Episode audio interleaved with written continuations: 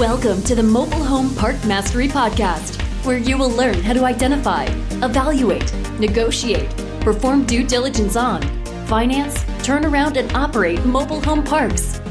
And now, here is your host, the fifth largest mobile home park owner in the United States, Frank Rolfe. A few years ago, I was at a mobile home park industry event, sitting at a table minding my own business, where there were two guys talking loudly, bragging they were going to build thousands and thousands of new mobile home park lots. They were going to go out and do what we call greenfield development. They were going to start with a flat plane of land. They were going to get all of their entitlements, subdivide, plat. They were going to build that thing and they were going to make a fortune. And they wouldn't shut up about it. Mobile home park people, mobile home park owners are typically fairly much reserved, fairly much good natured, but not these guys big loudmouth guys, loudest people in the entire room, with this grand scheme of how they were going to go on to dominate the world.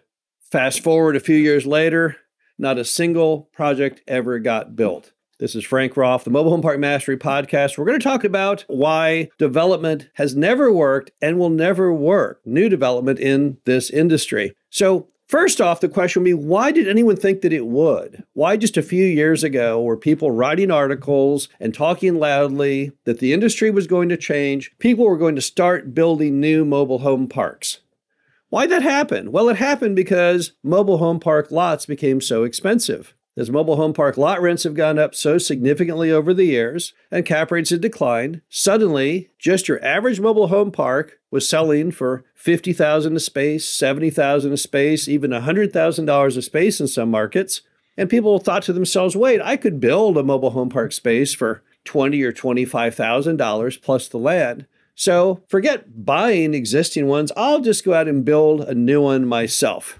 So it was basically greed that set it in motion. And then you had a lot of empowerment from people who manufacture mobile homes. These novices who'd never built anything like this would go around and ask mobile home dealers, hey, if I build a mobile home park way out here in the middle of nowhere, could you fill it up? And they'd say, oh, yes, could we ever? We would be able to fill a home in there, probably one or two every week. But of course, the answer is they haven't sold one or two mobile homes a week since the late 90s and it never will again. Average manufacturing of mobile homes in the US is down from about 400,000 units to right around or less than 100,000 units. So there's no way that that mobile home dealer was ever going to fill them up. But nevertheless, either because they like to screw with their head or they just like to talk big, not really sure, or they were hoping to ingratiate them enough that they would buy all their homes to fill the park from that dealer, the dealers jumped on the bandwagon and said, oh, yeah, yeah, we can do this. And then don't forget the Biden administration, which has been given this false narrative ever since Marcia Fudge got to be the head of HUD, talking about how she was going to open the floodgates for more affordable housing. But like many things, none of that has actually transpired. So the question is, why can't you? Why can't you just say, oh, well, I'll build my own mobile home park? Forget all you mobile home park current owners that want such a big price. I'll just go out and do it myself. What stops people from doing that? Well, the first item is what Warren Buffett often calls the moat. He calls businesses that are successful that they have a moat around them which stymies competition. And in this case, you have the biggest moat in all of US real estate. You cannot get permits to build new mobile home parks. Not in any major city, not even in small cities, not even in small towns like where I live in St. Genevieve, Missouri, could you even have a prayer of building a new mobile home park. Now, why don't they want them?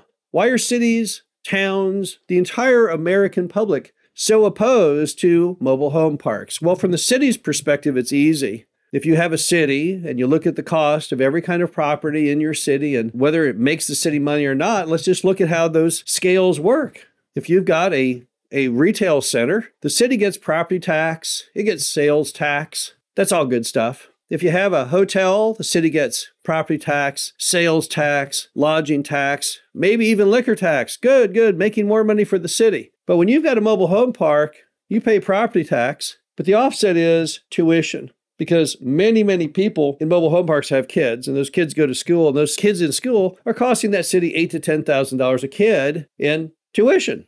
So they lose a fortune with mobile home parks. Always has been that way, always will be that way. So as a result, if you're a city and you hear the mere mention of building a new mobile home park, you're stunned. You recoil in horror. You would never, ever approve that. Asking the city to approve a new mobile home park is like the, asking the city to lose 100 grand, 200 grand, 500 grand a year in school tuition, because that's literally how, how the numbers work. And then for the people who live in the city, of course, it's a different issue. They do not want a mobile home park anywhere near their home. Why? Well, you could say it's the stigma against trailer parks because certainly that's part of it. But we can't get around the fact that until America loses that stigma, the fact that your home is near a mobile home park will drop your value by 25 or 50%. Just go to Zillow, identify any mobile home park at any market you like. Look at the price of a single family home right up next to the mobile home park versus one that is far, far away. And you'll see the price is about doubled when you're far, far away. That's a huge hit. If you bought your home and there was no mobile home park there, and now someone proposes to put one there, you would fight that tooth and nail. You would never let that happen.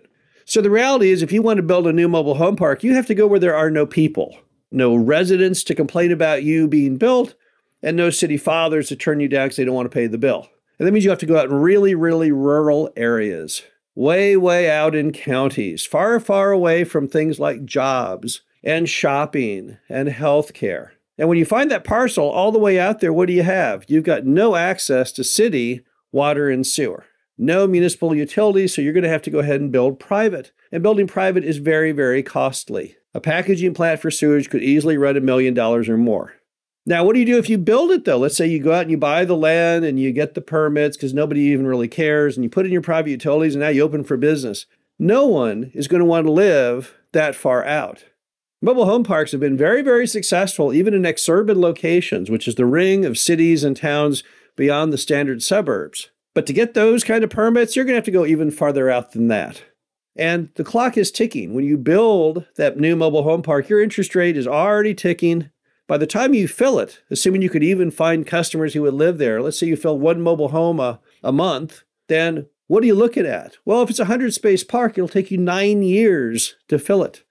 At 10% interest, things double every seven years. So, where do you end up at? By the time all is said and done, when that park reaches enough occupancy to even pay its own bills, you have so much money of interest piled on top of it, you will never make any profit with it. I know someone who built a park from scratch. Smarter than your average person, they found a parcel that was already zoned mobile home down in southeast Dallas, but had never been built on because the neighborhood was frankly terrible. But they thought, well, I'll give this a whirl, we'll see what happens. I checked back in with that person. Four or five years later, they had finally gotten the thing full, and they told me it was a terrible, terrible mistake to have done. They had to buy and bring in every home that they sold, horrible interest carry, all kinds of nasty surprises while they were building it. So, dollar for dollar, they could have made just as much money buying an already built park with none of those cliff hanging endings that they had to worry about. So, when you add it all together, dollars and cents wise, it just doesn't make any sense to build new mobile home parks. So, then it goes to the government question. When the government's constantly suggesting that new mobile home parks could be built, what are they even talking about? Well, that's a good question. What they're talking about are areas where the government is very involved, areas with lots and lots of federal subsidies, areas in opportunity zones. But those are not in areas most people want to live.